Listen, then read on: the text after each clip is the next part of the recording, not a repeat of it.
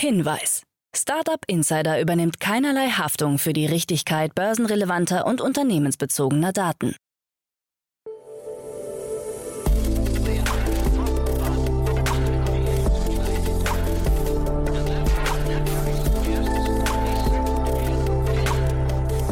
Startup Insider Daily. Morgen Update. Einen wunderschönen guten Morgen und herzlich willkommen zu Startup Insider Daily. Mein Name ist Jan Thomas. Heute ist Montag, der 31. Januar. Ja, und das sind heute unsere Themen. Der Konflikt zwischen Spotify und Neil Young zieht weitere Kreise. Tesla treibt die Entwicklung seines Roboters voran. NFT-Trading ist im Januar auf Allzeithoch. EU-Behörden überprüfen die Nutzungsbedingungen von WhatsApp. Und SpaceX will in diesem Jahr fast jede Woche eine Rakete ins All schicken. Heute bei uns zu Gast im Rahmen der Reihe Investments und Exits ist mal wieder Stefan Jacquemot von TS Ventures. Ja, und ich finde, Stefan hat eine sehr spannende Brücke geschlagen, nämlich zwischen Hype-Themen, also den Themen, auf die sich gerade alle Investoren stürzen, in der Hoffnung auf ja, das schnelle Geld, würde ich sagen, nämlich das Thema Quick Commerce. Und dann hat er die Brücke geschlagen eben zu einem Batterie-Startup, das natürlich dem Deep Tech-Segment angehört. Und dann haben wir beide das zum Anlass genommen, um auch so ein bisschen rumzuphilosophieren worein sollten eigentlich deutsche Investoren und auch die deutsche Industrie, in welche Themen sollten die investieren, damit auch der, vielleicht der Standort Deutschland äh, ja, weiter vorankommt und international nicht zurückfällt. Also war ein sehr spannendes Gespräch, kommt sofort nach den Nachrichten mit Frank Philipp, aber kurz wie immer der Hinweis auf die weiteren Folgen heute. Um 13 Uhr geht es hier weiter mit Julia Schabert. Sie ist die Co-Gründerin und Managing Director von Heimkapital. Habt ihr vielleicht mitbekommen, Heimkapital hat 300 Millionen Euro eingesammelt, ähm, natürlich primär Fremdkapital, denn das Unternehmen investiert in Immobilien und zwar mit einem recht recht spannenden Ansatz. Der ist ein bisschen kontrovers, würde ich sagen. Man könnte jetzt sagen, Heimkapital sorgt dafür, dass Enkel weniger von ihrem Erbe bekommen. Man könnte aber auch sagen, Heimkapital sorgt dafür, dass Rentner ihren Lebensabend luxuriöser gestalten können oder zumindest so gestalten können, wie sie das möchten. Auf jeden Fall adressiert Heimkapital Rentner und hilft ihnen dabei, Teile von ihren eigenen Immobilien bereits jetzt schon zu verkaufen. Und dann steigt Heimkapital dort ein und überweist halt eben heute schon einen Teil des Ganzen. Ja, das ist ein sehr, sehr spannendes Modell, ist ziemlich neu, zumindest in Deutschland. In den UK und USA gibt es das schon.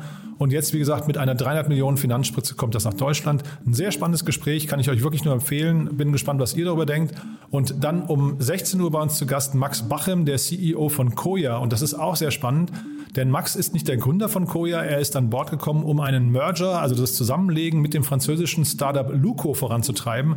Die beiden Unternehmen sind jetzt fusioniert, haben zusammen 300.000 Kunden im Insurtech-Bereich, also ein Versicherungsunternehmen. Und wir haben darüber gesprochen, wie läuft eigentlich so eine Integration ab. Wir haben ja hier relativ häufig schon besprochen, wie es aus Sicht der Übernehmenden abläuft. Aber mit Max habe ich darüber gesprochen, wie läuft es denn aus Sicht des Übernommen werdenden ab. Also das ist ein ganz anderer Prozess, möglicherweise zumindest. Darüber haben wir ausführlich gesprochen, ist auch ein tolles Gespräch. Und Max hat natürlich auch ein paar tolle Tipps dabei, für wen sich sowas lohnt, wer sich mit sowas beschäftigen sollte. Das, wie gesagt, dann um 16 Uhr. Ihr seht schon, ein toller Start in die Woche. Und deswegen jetzt genug der Vorrede. Jetzt kommen noch kurz die Verbraucherhinweise. Dann kommt Frank Philipp mit den Nachrichten und dann, wie angekündigt, Stefan Jacquemot von TS Ventures. Startup Insider Daily. Nachrichten. You're the center of attention. Spotify im Zentrum der Aufmerksamkeit. Ausgelöst durch das Ultimatum des Rockmusikers Neil Young an den Streamingdienst Spotify und die Kontroverse rund um den Spotify Podcast-Star Joe Rogan haben sich weitere Musiker, Spotify-Stars und Streaming-Konkurrenten in Position gebracht. So hat die kanadische Musikerin Joni Mitchell angekündigt, dem Beispiel Youngs zu folgen und ihre Musik ebenfalls von Spotify entfernen zu lassen. Damit wolle sie sich solidarisch zeigen, sowohl mit Neil Young als auch mit den globalen wissenschaftlichen und medizinischen Gemeinschaften. Am vergangenen Freitag schrieb Mitchell auf ihrer Website, verantwortungslose Menschen verbreiten Lügen, die Menschen das Leben kosten. Auch Neil Young konnte sich ein Nachtreten offenbar nicht verkneifen und teilte mit, er habe sowieso, Zitat, die Schnauze voll von Spotifys beschissener Soundqualität. Amazon, Apple Music und Cobas liefern heute bis zu 100 Prozent der Musikqualität und es klingt viel besser als der beschissene, heruntergekommene und kastrierte Sound von Spotify. Konkurrent Apple nahm die Steilvorlage dankend an und führte auf Apple Music kurzerhand eine eigene Kategorie We Love Neil ein, in der ausschließlich Musik des kanadisch-amerikanischen Sängers zu hören ist und verkündete auf Twitter, Apple Music sei jetzt nicht weniger wichtiger als die Heimat von Neil Young. Zugleich mischen sich aber auch andere Spotify-Artists in die Debatte ein. So haben sich beispielsweise Meghan und Harry in einer Mitteilung geäußert. Wir haben Spotify gegenüber unsere Bedenken zum Ausdruck gebracht, um sicherzustellen, dass Änderungen an seiner Plattform vorgenommen werden, um zur Bewältigung dieser Krise im Bereich der öffentlichen Gesundheit beizutragen. Wir hoffen, dass Spotify diesen Moment nutzt und sind entschlossen, unsere Zusammenarbeit fortzusetzen, wenn dies so geschieht. Das Paar hatte Ende 2020 einen Millionenvertrag über die Produktion von Podcasts mit der Streaming-Plattform abgeschlossen. Tesla treibt Roboterentwicklung voran. Tesla Optimus hat das Potenzial, mit der Zeit bedeutender zu werden als das Fahrzeuggeschäft. Das sagte Tesla CEO Elon Musk in seiner letzten Investorenpräsentation und versuchte damit, den Strategiewechsel für dieses Jahr zu erläutern. Unter anderem wird sich dabei der lang erwartete Tesla Cybertruck mindestens auf das kommende Jahr verschieben. Optimus ist der Name des 176 cm hohen humanoiden Roboters, den Musk im letzten Jahr angekündigt hatte. Dieser könne zur Lösung des Arbeitskräftemangels beitragen und dabei eine wichtige Grundlage in der Wirtschaft spielen. Im Zuge der Präsentation hatte Musk damals behauptet, Tesla sei das größte Robotikunternehmen der Welt. Noch in diesem Jahr soll ein erster Prototyp des Tesla Optimus präsentiert werden. Behörden überprüfen WhatsApp. Sowohl die EU-Kommission als auch das Netzwerk für Verbraucherschutz nehmen den Messenger-Dienst WhatsApp wegen dessen neuer Nutzungsbedingungen und Datenschutzregeln ins Visier und verlangen Aufklärung. Dazu wurde ein gemeinsam verfasstes Schreiben an das zum Meta-Konzern gehörende Unternehmen geschickt. WhatsApp hatte im Mai letzten Jahres neue Datenschutzbedingungen eingeführt und wurde daraufhin bereits mit einer Strafe der irischen Datenschutzbehörde in Höhe von 225 Millionen Euro belangt. Die Forderung des zuständigen EU-Kommissars Didier Reinders ist, dass WhatsApp sicherstellen muss, dass Verbraucher verstehen, wozu sie zustimmen und wie ihre persönlichen Daten genutzt werden. Do you see a, a need for government regulation in this area? Biden will Krypto-Regulierungswelle entfesseln. Laut Insiderberichten plant die US-Regierung eine Krypto-Regulierungswelle zum Zitat Schutz der nationalen Sicherheit. Demnach arbeitet die Biden-Administration an einer Durchführungsverordnung für Kryptowährungen, um das Risiko, das von der extremen Volatilität der digitalen Währungen ausgehe, genauer zu untersuchen. Auch sollen grenzüberschreitende Transfers von Geld auf Basis der Blockchain-Technologie kontrollierbarer werden. Dieses sogenannte National Security Memorandum soll in den nächsten Wochen umgesetzt werden. I have an announcement to make. Softbank bestätigt Rücktritt von COO Marcelo Clore. Die japanische Internet- und Telekommunikationsholding Softbank Group hat bestätigt, dass der amtierende COO Marcelo Clore das Unternehmen nach neun Jahren verlassen wird. Der Grund sind offensichtlich unterschiedliche Auffassungen bezüglich der angemessenen Entlohnung Clores. Dieser hatte sich offenbar mit dem Softbank-Gründer Masayoshi Son überworfen, als er eine Entschädigung von bis zu zwei Milliarden US-Dollar gefordert hatte. Chlor war in der Vergangenheit an zahlreichen Großprojekten federführend beteiligt, so zum Beispiel dem Turnaround des US-Telekommunikationsnetzbetreibers Sprint Corp, der Restrukturierung der Büro-Sharing-Plattform WeWork und beim Aufsetzen des 5 Milliarden Fonds der Softbank im Jahr 2019. NFT auf Allzeithoch.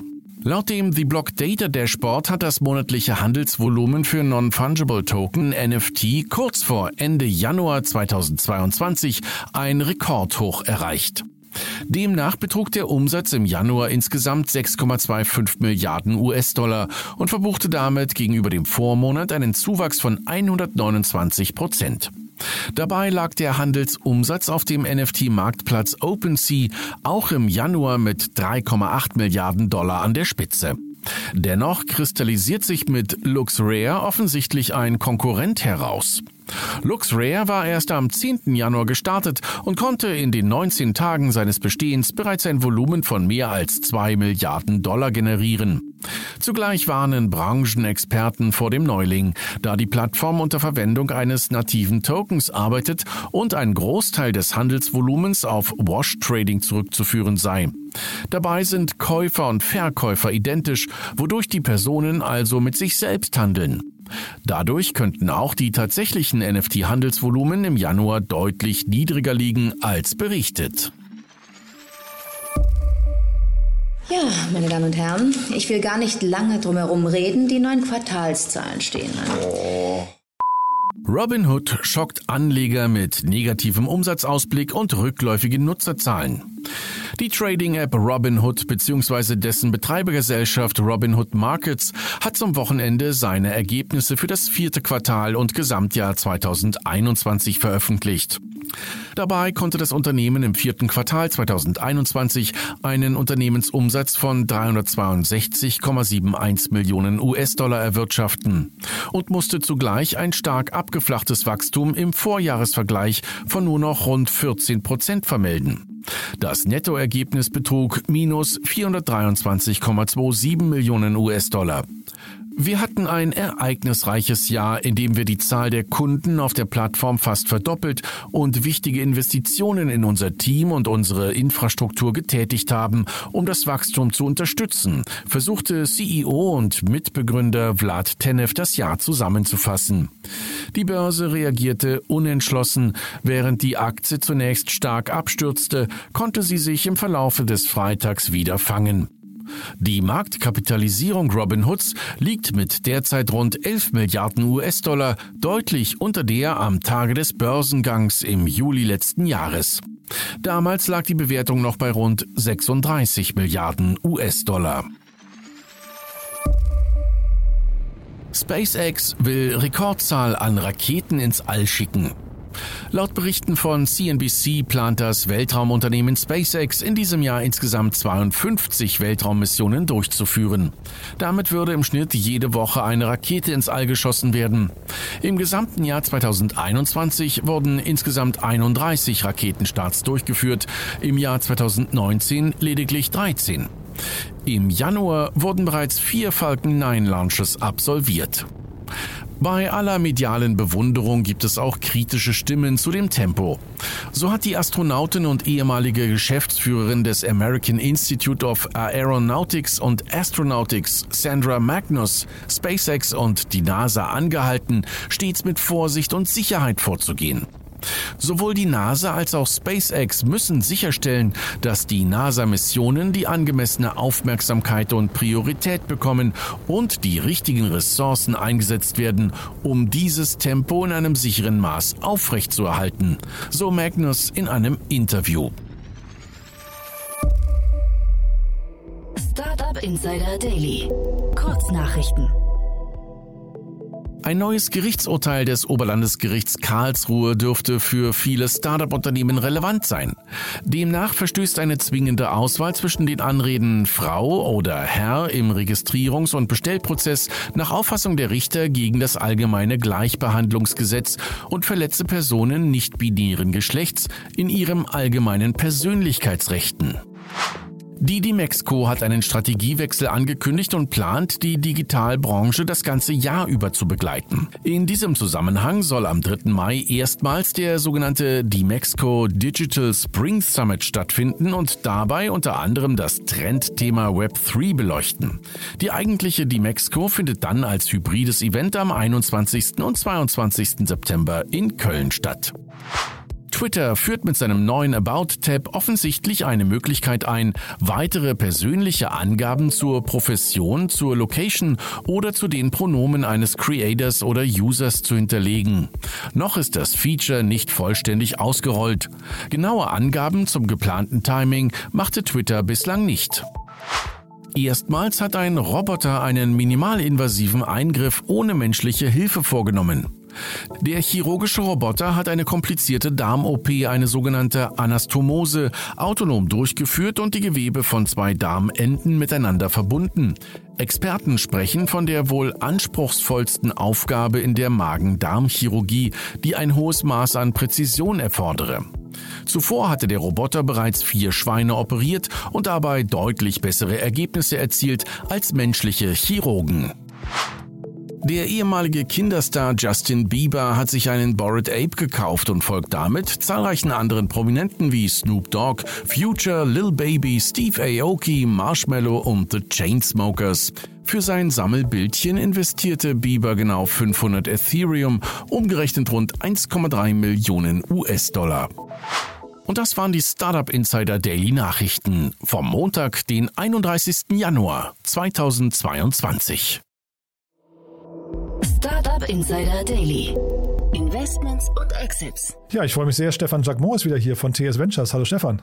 Hallo Jan, grüß dich. Vielen Dank, dass ich hier sein darf. Ja, it's been a while. Ne? Wir, wir, es ist schon länger her, dass wir gesprochen haben. Umso mehr freue ich mich, dass du wieder da bist. Vielleicht äh, für die, die, die dich nicht kennen, vielleicht kannst du mal kurz beschreiben, wer du bist und vor allem, was TS Ventures macht. Sehr gerne. Ähm, ja, TS Ventures ähm, ist das Seed-Vehikel von Tim Schumacher und mir, ähm, wo wir in Seed-Startups investieren im Tech-Bereich, äh, vor allem SaaS, Marketplaces, AdTech, ähm, alles, was sehr technologielastig ist. Äh, wir haben auch ähm, in der Vergangenheit in Climate Tech-Themen investiert, mit sehr viel Leidenschaft und äh, zwar mit so viel Leidenschaft, dass wir das Thema aus TS Ventures jetzt herausgekauft haben und Tim Schumacher äh, macht ja jetzt mit ähm, einem Team den World Fund, äh, wo wir alle unsere Climate Tech Investments hin ähm, dirigieren werden, sodass TS Ventures das Seed Vehicle ist, äh, wo wir halt SaaS, Marketplaces, AdTech, Deep Tech-Themen machen. Wir sprechen heute über zwei Themen. Ich bin gespannt, wie du die für euch einordnest, ob das auch Themen wären, wo ihr investieren können würdet. Aber äh, ich habe erstmal gedacht, sind zwei, also was sie, die könnten ja unterschiedlich nicht sein, die beiden Themen heute, aber äh, sie haben beide auf jeden Fall einen sehr coolen Namen, finde ich. Ähm, absolut, ja. Also lass uns sehr gerne äh, einsteigen in die Themen. Das erste Thema, ähm, was ich mitgebracht habe, ist äh, die Finanzierung von ZAP, einem Lieferdienst aus UK, äh, London ansässig. Die haben 200 Millionen Euro geraced. Ähm, äh, man würde jetzt wahrscheinlich in der heutigen Zeit sagen, eine Pre-Seed-Runde, aber es ist nicht das erste Geld, was in die Firma geflossen ist. Ähm, insgesamt sind schon 300 äh, Millionen Euro äh, in die Firma geflossen, aber genau wie die anderen Lieferdienste, also wie Gorilla Brothers oder Flink bei uns, ist die Firma recht jung, gegründet erst 20, äh, 2020 und ähm, hat damit also in kürzester Zeit auch wahrscheinlich Unicorn-Status erreicht und ähm, ja, große Investoren an die Seite gezogen. Und was ich halt spannend finde bei den Investoren ist, ähm, dass sie vor allem deutsche Investoren gefunden haben. Ähm, das sind ähm, 468 Capital ähm, aus Berlin, äh, Burda aus München und ähm, Vorwerk Ventures aus, wir sitzen ja auch in Berlin, Wuppertal. Ähm, also damit namhafte deutsche Investoren, die bei dem UK-Startup investiert haben. Und das, obwohl ja gerade im Bereich Lieferdienst so unglaublich viel Geld schon reingeflossen ist, äh, hat mich das dann auch gewundert. Ähm, vielleicht ein, eine lustige Zusatzbemerkung. In der Runde ist auch ein ganz prominenter Investor noch mit reingekommen, nämlich äh, Lewis Hamilton, der Formel 1-Rennfahrer. Und ähm, man könnte jetzt natürlich den ganz billigen Witz machen, wenn es um 10 Minuten Lieferdienste geht, macht es immer Sinn, einen Formel-1-Rennfahrer mit reinzunehmen, ähm, damit man nicht nur Geld hat, äh, sondern auch einfach äh, das berühmte äh, Knowledge, Domain Knowledge, was ja jeder Investor immer mitbringen sollte, idealerweise. Ähm, aber schon, schon eigentlich sehr lustiges äh, Setup äh, mit Lewis Hamilton. Super äh, Testimonial, ne? Ja, mhm. ja genau. Ähm, ich finde übrigens, Jan, das, das wäre eigentlich mal eine Sondersendung wert. Ähm, mal alle die Sportler, die jetzt äh, aktiv oder äh, vergangenen Sportler, die ja doch sehr intensiv mittlerweile in Startups investieren, mal herauszufinden, wer das so ist, warum die das machen und ob die über die Zeit auch wirklich ein Value-Add in die Companies reinbringen. Das würde mich, äh, also fände ich mal spannend. Ja, spannende Frage. Ich glaube, also im Deutschen haben wir im Fußballbereich sehr viele, ne, die mittlerweile da auftauchen, so Mario Götze, ähm, Bierhoff und so weiter. André Schöle sind bei Sorare dabei, aber man, äh, Sorare hat jetzt auch gerade wie heißt die, Vanessa Williams heißt sie, glaube ich, ne? die, die ja, Tennisspielerin ist Tennisspielerin. da gerade eingestiegen. Und dann haben wir im Formel-1-Bereich auch relativ viele. Vettel war da relativ aktiv, jetzt hast du hier Lewis Hamilton. Also ich glaube, das sind schon so bestimmte Cluster, wo man halt vielleicht auch merkt, wo im Sportbereich gerade sehr viel Geld verdient wird. Ne? Total. Und ich bin halt immer ähm, fasziniert davon, ob das jetzt reine Anlagevehikel sind, also die einfach nur Geld anlegen wollen. Also ich habe mit ein, zwei dieser Sportler ein bisschen was zu tun und man merkt, dass die schon sich interessieren und schon äh, aktiv dabei sein wollen. Und mich würde mal echt interessieren, ob so ein Career Change über die Zeit dann möglich ist, äh, solche Geschäftsideen auch aktiv zu begleiten. Ja, auch dann die, die Negativbeispiele mit Boris Becker und so weiter, die dann auch mal daneben greifen. Ne? Ähm, Absolut. Ja. Aber jetzt vielleicht mal hier zurück, weil du sagtest ähm, 468 Capital und äh, ich glaube, das hat viel damit zu tun, dass der Gründer hier extrem populär ist. Ne? Das ist ja ein, ein sehr bekannter Gründer, der hat ja früher Go Butler gemacht. Ich weiß nicht, ob du die noch kennst. Das war so ein total gehyptes Ding damals. Absolut. Ähm, Go Butler war ja äh, so ein persönlicher Assistent, ähm, wo ich ähm, jede Art von Anfragen eigentlich hinschicken könnte. Äh, von äh, bitte Blumen bestellen zu Flugticket buchen zu was weiß ich was. Ähm, und ich glaube, das ist gescheitert, die Idee, hatte auch prominente Investoren an Bord, ähm, weil ich glaube, die Variablen waren einfach zu groß. Äh, es sollte es zu viel möglich gemacht werden und das schafft man in dieser kurzen Zeit nicht. Ich glaube, da standen die Kosten zu den Einnahmen in einem sehr ungünstigen Verhältnis. Ja, weil die halt, ich das tatsächlich Go Butler kenne ich deswegen auch, weil ich die damals in New York besucht hatte, als ich da war. Und äh, also das war faszinierend zu sehen. Die hatten ja zumindest versucht, das irgendwie alles über, über automatisierte Prozesse und KI und so weiter zu lösen. Aber letztendlich hat man da in einem riesen Callcenter gesessen, wo einfach Menschen diese Anfragen beantwortet haben. Und das kann natürlich auf die Dauer von den Kosten her nicht funktionieren, wenn du da nicht hinterherkommst. Ne? Also genau, und das ist ja immer dieses, die KI muss ja irgendwie auch trainiert werden. Ich muss es erstmal verstehen, damit äh, die Software das irgendwann übernehmen kann. Äh, wenn ich diese Kinderschuhe, äh, aus die ich irgendwann herauswachsen muss, mit sehr viel Geld finanziere, maybe, aber ich glaube, so weit ist KI einfach noch nicht, dass ich einfach random eine Anfrage stellen kann und das dann sofort von der Software bearbeitet wird. Also ich meine, es ist ja auch gescheitert, ähm, aber ich meine, er ist sehr weich gefallen mit Sepp, ähm, jetzt 200 Millionen. Ähm, da ist er sozusagen, ist er dem nächsten Hype aufgesprungen. Und und was ich da spannend finde, ist, wenn man sich überlegt, Sepp ist erst in, ich glaube, in sechs Städten aktiv. Äh, London, Manchester, Cambridge und Bristol in UK.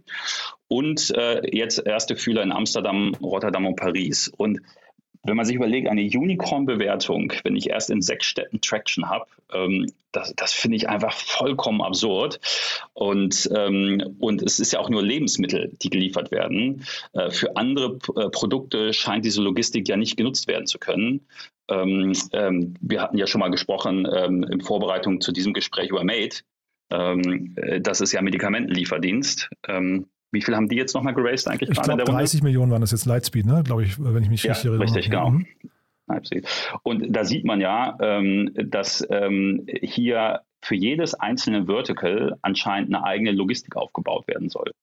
Und äh, da kann ich mir überhaupt nicht äh, vorstellen, äh, wie die Zukunft da aussehen soll, weil was wir gelernt haben, ist anscheinend um die, die, die dominante oder die Determinante für die Geschäftsmodelle scheint die Zeit zu sein also diese 10 Minuten, 30 Minuten.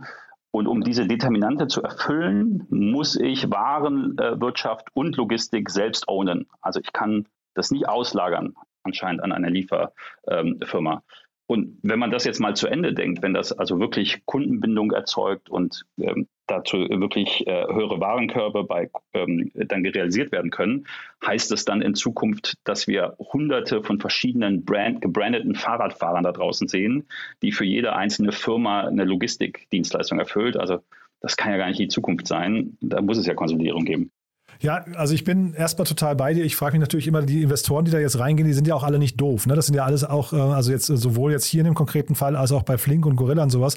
Das heißt, die sehen da ja schon irgendwas, wo, wo wir beide jetzt vielleicht noch ein bisschen skeptisch drauf gucken und sagen, an manchen Stellen klemmt das. Ähm, die sehen vielleicht hinten raus schon auch vielleicht äh, Insights und Unit Economics, die an irgendeiner Stelle vielleicht auch funktionieren könnten. Ne? Ähm, total. Und ähm, ich glaube, äh, die Rettung für alle äh, scheint ähm, die Konsolidierung zu sein und der, der super Private Equity Exit äh, von allen, ähm, äh, wo es alles, alles hingeht. Ähm, in, da in dem Zusammenhang ist ja nur an Volt mal erinnert, ähm, dem, dem finnischen äh, Food Delivery Startup, die ja von DoorDash dann äh, übernommen worden sind zu, einem, zu einer Bewertung von sieben Milliarden Euro ähm, äh, vollkommen absurd. Die Firma Volt selber erst 2014 gegründet, ähm, hat in den sechs, sieben Jahren, sieben Jahren 740 Millionen eingesammelt, Dollar. Äh, von ähm, Mark Zuckerberg, Tiger Global, 83 ähm, North und so weiter und ähm, auch EQT. Und die haben ja auch äh, wahnsinnig äh, publik geäußert. Und ich glaube, das ist das, warum die ganzen Investoren das halt machen und sehen. Die haben sehr öffentlich geäußert, dass sie auf ihr Investment ein 200x Multiple haben. Ähm, okay. Das ist natürlich absurd. Ja? Und deswegen machen die das. Aber es ist trotzdem, äh, wo ist da das äh, Ende zu sehen? Und ähm, es ist schon eigentlich pervers, wie viel Gelder da in so eine Branche fließen. Ja, ich, wenn du es mit Mate vergleichst, glaube ich, da ist nochmal der Unterschied. Mate betreibt, glaube ich, nur die Logistik, aber nicht die Warehouses. Ne? Ich glaube, hier ist ja nochmal der, der Zusatzfaktor, die, die müssen eben diese kleinen Darkstore-Warehouses dann überall an, an, jeder, an jeder Corner da irgendwie aufbauen. Das sind natürlich auch alles irgendwie äh, nochmal zusätzliche Aufwände. Ich bin bei dem Modell, wie gesagt, ich mache da auch noch Fragezeichen dran, aber ich finde es auch total spannend, wie sich dieser Markt wieder, wieder gerade gehypt wird. Kommen nur bei den, bei den Bewertungen auch nicht hinterher. Also ähm, 300 Millionen in so ein Ding, äh, wenn du gerade sagst, sechs Städte, das wusste ich gar nicht. Äh, ich weiß nicht, wie, wie Gorillas damals, als die ein Unicorn wurden, wo die, wie viel, in wie vielen Städten die waren. Aber, Weiß ähm, ich leider auch nicht. Ja, nee, aber ich will nur sagen, ich bin, bin da bei dir. Das ist vielleicht, da sind vielleicht dann doch zu viele Vorschusslorbeeren und zu viele Bewertungen, in die man, in die man noch reinwachsen muss. Ne? Bin mal gespannt, wie sich ähm, Bolt entwickelt die wir einen etwas anderen Ansatz fahren. Total. Die haben ja ein etwas diverseres Sortiment, richtig? Ja, absolut. Also Bolt hatte ich halt neulich hier im Podcast, den Deutschlandchef, und das fand ich äh, mega spannend, muss ich sagen. Die kommen aus dem Thema Mobility, also Urban Mobility, ne, mit, mit, mit irgendwie Carsharing und, und äh, Taxi und dann ähm, so ein bisschen so der Tiermobility-Ansatz, also mit Scootern und, und Fahrrädern und so weiter. Und gehen aber jetzt auch tatsächlich, also die wollen eher diesen Ansatz der Super-App machen und wollen dann jetzt so nach und nach eben Grocery und, und, äh, ähm, und, und Restaurants und so weiter machen. Ne? Also sehr spannend, weil eine Super-App, dann hast du natürlich das Thema Kundenakquisekosten nicht mehr so im Einzelfall wie jetzt hier bei einem, bei einem Flink, Gorillas und so weiter, die sich ja alle dauernd mit irgendwelchen Gutscheinschlachten irgendwie gegenseitig überbieten. Ja, absolut. Ja, also ich glaube, es bleibt spannend äh, in dem Markt. Ähm, ähm, wir werden jetzt, glaube ich, noch ein paar äh, Investments sehen äh, in diesem Segment, aber spannend und das ist ja damals ähm, wie mit Delivery Hero und ähm, den ähnlichen äh, Lieferando.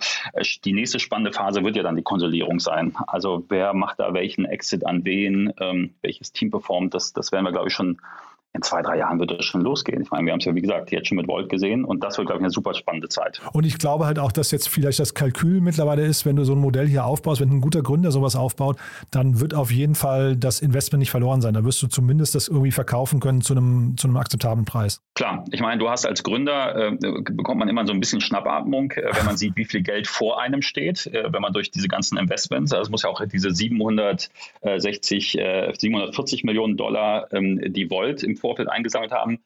Also die müssen auch mal mindestens ja erstmal reinkommen, bevor ich als Gründer Geld sehe. Ähm, also da, da, würde mir als Gründer ein bisschen anders werden, aber äh, in der Regel scheint, also im Moment scheint es ja aufzugeben, dass die Exit äh, Multiples scheint es ja herzugeben. Also von daher, äh, und die werden auch sicherlich auf dem Weg schon Secondaries machen, ähm, sodass es sich auf jeden Fall zu lohnen scheint. Investoren haben wir gerade schon alle genannt, ne, die da drin sind. Ähm, also Vorwerk, Burde hast du genannt, ähm, Atomico ist noch mit drin, ne? Ähm, ist auch spannend, ja. Äh, 468 Capital, auch aus Berlin. Also gerade, dass die deutschen Investoren so in den Londoner Startup investieren, hatte mich da überrascht, aber ja, das, äh, die strecken ihre Fühler nach ganz Europa aus. Und UK natürlich attraktiver Markt. Ja, und Lightspeed sehe ich hier gerade, habe ich gar nicht gesehen, ne? hatten wir gerade wegen Mate äh, mhm. genannt, äh, die sind auch da mit drin. Ist ja spannend. Ähm, dann gehen wir zum anderen Thema. Das ist ja jetzt äh, irgendwie ein schöner Kontrast, ne? Absolut. Ähm, und zwar möchte ich in, in dem Zusammenhang, und es, es, gibt ja schon viele Sendungen zum Thema Delivery Services und es haben sich schon viele darüber skeptisch geäußert oder nachdenklich geäußert. Ähm, und deswegen möchte ich als ähm, anderes Thema mitbringen, äh, das Investment in eine deutsch-estnische Firma, nämlich Skeleton Technologies. Die haben im Gegensatz zu den eben genannten 200 Millionen bescheiden, in Anführungsstrichen 37,6 Millionen Euro eingesammelt. Ähm, was macht die Firma? Sie stellt Batterien und sogenannte Ultrakondensatoren her. Das sind Speicher, die Energie vor allem sehr schnell aufnehmen, aber auch sehr schnell wieder abgeben können. Und ähm, dieses sehr schnelle Energie auf- und abnehmen können, ist, äh, und das kann, machen sie schneller als Lithium-Ionen-Batterien, ist äh, für Elektroautos ähm, extrem wichtig, ähm, aber auch für Windkraftanlagen und, und Stromnetze die ja durch äh, die auch dezentrale Energieerzeugung einer höheren Volatilität unterliegen. Und äh, solche Batteriespeicher, die sehr schnell geladen und entladen werden können, ist da eine, eine ja, Basistechnologie, die dezentrale Energieerzeugung und ähm, ja auch in großen Mengen dezentrale Energiekonsum erst möglich macht. Der Spiegel hatte getitelt zu dem Startup, das fand ich total cool, ähm, weil die sitzen ja teilweise eben auch in Deutschland ne, und äh, zeigt das, es zeigt, dass Deutschland als Standort für die Energiewende an Bedeutung gewinnt. Das fand ich irgendwie erstmal schön zu sehen, dass da jetzt scheinbar mit Technologie irgendwie so, ja, also da, da passiert was auf jeden Fall, ne? Äh, auf jeden Fall. Was, was ich bemerkenswert finde an diesen 37,6 Millionen, die jetzt geflossen sind, ähm, dass der die Runde angeführt wird von einem Business Angel und nicht von einem institutionellen VC, ähm, nämlich von Tabet Henricus. Ich hoffe, ich spreche den Namen richtig aus. Äh, man möge es mir verzeihen, ein Este. Ähm, äh, der hat, ist ein ehemaliger Skype-Manager und äh, Mitgründer von Wise, also ehemals Transfer, TransferWise, äh, Zahlungsdienstleister, hat einen Exit gemacht und ähm, es sind auch schon Aiden-Gründer äh, mit drin, also die auch schon finanziert haben. Also da bildet sich eine Angel-Gruppe aus ähm, erfolgreichen Fintech-Unternehmern. Interessant, ne? Und ja. Absolut. Und, mhm. und also auch technologiefern, wenn du so willst. Ja, die ja, das mhm. eigentlich inhaltlich dürften die das fast gar nicht richtig beurteilen können. Und die haben in Summe schon 200 Millionen Euro ähm, in die Firma gesteckt und angeblich hat die auch Unicorn-Status. Ähm, die Legal Entity sitzt in Estland, es, ähm, hat in Deutschland äh, nur eine Tochtergesellschaft. Und ähm, deswegen, äh, weil du sehr spannend sagtest, Deutschland als Technologiestandort, ähm, dass wir das nicht, so eine Firma hätte man eigentlich wunderbar auch in Deutschland gründen können. Ähm, dass es jetzt so Estland, Deutschland ist, zeigt auch sehr viel, ähm, wo wir vielleicht auch Technologietrends verschlafen ähm, oder das jetzt erst aufkommen. Weil die Firma ist 2009 gegründet, ist also jetzt schon 12, 13 Jahre am Markt. Äh, Nochmal zum Vergleich, eben SAP äh, gegründet 2020. ähm, das heißt, hier haben wir eine Firma, die sehr viel länger schon aktiv ist und jetzt erst so richtig äh, anscheinend bei Investoren ähm, ja, Visibilität bekommt. Und da kann man wirklich mal diese beiden Modelle wirklich mal gegenüberstellen und sich fragen, also welches Problem löst das eine und welches Problem löst das andere? Ne? Und warum braucht das eine anderthalb Jahre, um diesen Status zu erreichen, Unicorn-Status? Also ich nehme an, SAP ist ein Unicorn, ich weiß es tatsächlich gar nicht, aber ich vermute mal, bei, bei 300 Millionen klingt das so.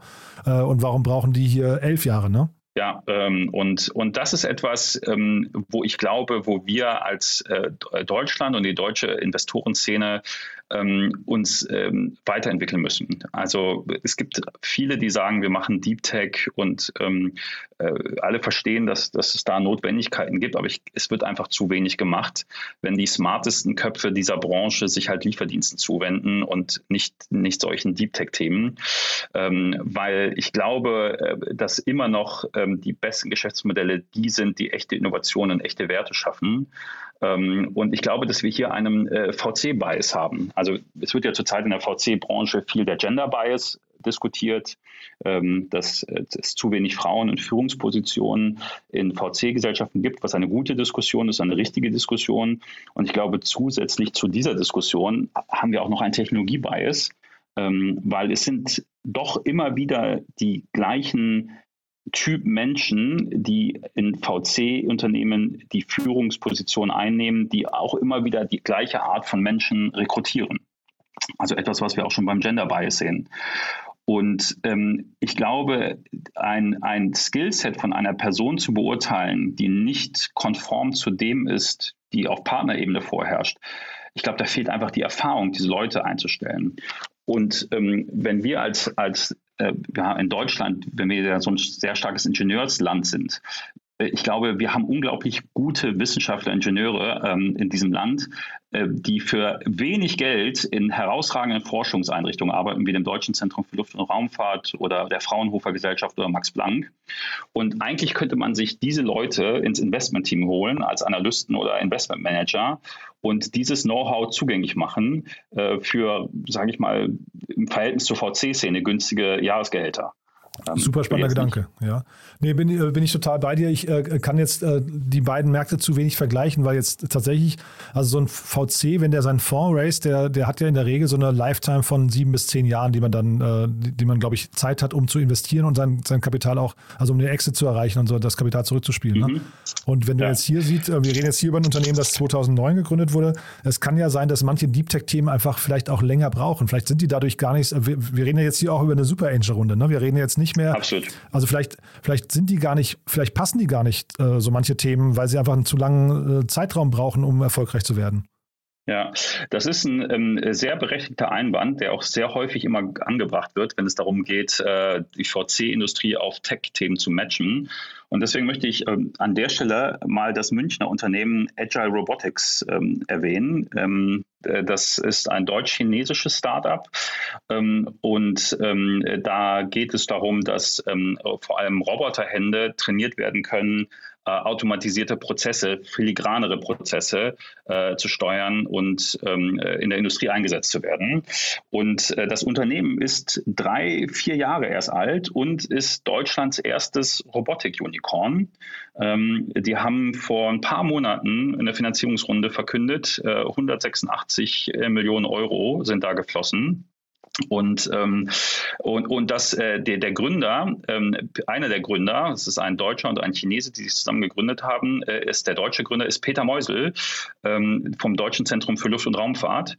Und ähm, ich habe selber mal fürs Deutsche Zentrum für Luft- und Raumfahrt in München, Oberpfaffenhofen gearbeitet und dort Ausgründungen begleitet und habe mit Peter Meusel zusammengearbeitet. Und ähm, ähm, die Idee ist leider nicht an mich herangetragen worden. Von daher äh, habe ich da also gefailt. Äh, als, ich, als er sich selbstständig gemacht hat, äh, hätte ich natürlich da parat sein müssen. Aber ähm, es zeigt, ähm, welches Know-how ähm, dort vorgeherrscht ist. Und die gesamte deutsche VC-Szene hat dieses Unternehmen nicht unterstützt. Es sind nur asiatische Investoren.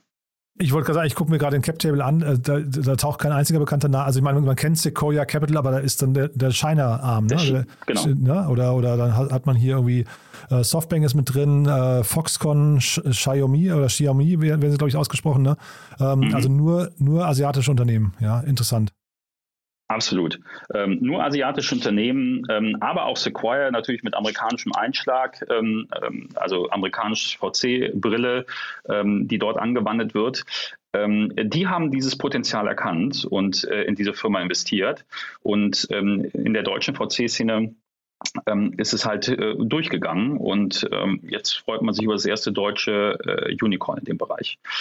Und und das, wie gesagt, innerhalb von drei, vier Jahren. Und das war ja auch dein Argument, dass du sagtest, äh, die, die, ähm, die Entwicklungszeiten in solchen Technologiebranchen passen nicht zum VC-Business. Nee, das war kein Argument, das war eine Frage.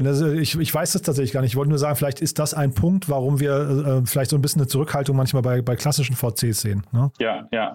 Und ich äh, bin jetzt, ich, ich vermute mal, jetzt stelle ich mal eine gewagte These auf, ähm, dass diese ähm, Entwicklungszeiten in Deep Tech-Themen sich den Lebenszyklen von VC-Fonds anpassen werden. Und warum, warum ich das glaube, ist, wenn, wenn man sich einfach mal ein paar Makroökonomik-Trends anguckt. Ähm, das eine ist sicherlich der Klimawandel. Ja, also wir sprachen eben über den World Fund, den Tim Schumacher gerade mit seinem Team da gründet. Ähm, das wird ja ein Thema werden, was in den nächsten zehn Jahren unglaublich an Fahrt aufnimmt, ähm, weil die Effekte des Klimawandels immer klarer werden. CO2 wird besteuert. Äh, da braucht es Technologien und Themen, auch gerade äh, ingenieurslastige Themen, um, um wirklich CO2-Ausstoß zu verhindern ähm, und, und ähm, äh, da Produktionskapazitäten umzustellen. Also das ist der eine Treiber, aber ich möchte auch noch auf einen anderen Treiber äh, mal hinweisen und das ist, wie krass sich eigentlich die Halbwertszeit von hochpreisigen Technologieprodukten in den letzten Jahren verändert hat. Ähm, wie lange haben wir noch einen Laptop? Wie lange haben wir noch ein Handy? Früher hast du ja einen Laptop, ich habe mal für Microsoft gearbeitet, da war es so ein PC, hast du halt sechs, sieben Jahre gehabt und dann hast du dir halt irgendwann einen neuen gekauft. Du hast immer einen neuen PC gekauft mit dem neuen Windows drauf. Nach sechs Jahren war so dein alter Windows-Rechner dir zu langsam und dann hast du dir halt einen neuen Rechner gekauft. Und heute ist es ja so, alle zwei, drei Jahre ähm, guckt dir Apple an, wie, wie da der Produktlebenszyklus ist, kauft man sich halt neue Technologiegeräte. Ähm, oder guckt dir Autos an. Ja? Früher ähm, musste ein Auto, war ein guter Motor, hat 500.000 Kilometer und mehr gehalten. Heute gilt bei Volkswagen, Daimler gilt ein Motor als gut, wenn er 300.000 Kilometer hält. Ähm, das heißt, die Zeit, die Laufzeit für so ein Auto reduziert sich fast um die Hälfte schon. Ähm, und viele haben äh, Leasingverträge durch Firmen, durch Arbeitgeber, privates Leasing. Ähm, da gibt es auch Überlegungen, ja, gab ja auch in Deutschland viele Geschäftsmodelle, äh, wo man ja Autos gar nicht mehr besitzt, sondern wo ich einfach nur eine monatliche SaaS-Fee sozusagen entrichte. Ähm, das heißt, die Halbwertzeit von, von eigentlich sehr komplexen technologischen Produkten reduziert sich meines Erachtens in den nächsten Jahren radikal. Und, und das hat halt Auswirkungen darauf, wie ich produziere.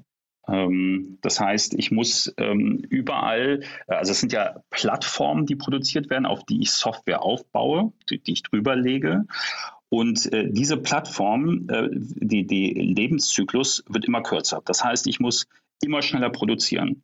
ich muss ähm, immer ähm, günstiger produzieren, weil die Leute ja nicht bereit sind, äh, der, dein, dein das Geld, was du für, das, äh, für ein Auto über zehn Jahre bereit bist auszugeben, erhöht sich ja nicht, weil dein Einkommen sich nicht signifikant da erhöht. Das heißt, die, aber du willst immer neue Autos haben. Das heißt, das Auto, was du produzierst, muss immer günstiger werden und die Geschwindigkeit, in der ich ein Auto produziere, muss immer kürzer werden. Ähm, sieh dir das an Chips an. Ja? Wir haben und Displays. Was haben wir in letzter Zeit? M1-Prozessor, Apple. Wir sehen, dass äh, immer mehr schnellere, bessere Chips produziert werden, immer bessere Displays. Das alles verkürzt sich, die Innovation in dem Bereich. Und das verlangt alles, und da kommen wir ja gerade her, Innovation in Deep Tech muss immer besser produzieren, Robotik, muss immer mehr Wissen über Batterien, haben wir ja gerade geredet, ähm, äh, aufbauen. Und deswegen glaube ich, dass sich diese Deep Tech-Themen an den VC-Zyklus angleichen werden, weil der Innovationsdruck und Geschwindigkeit ähm, so viel höher wird im Technologiebereich.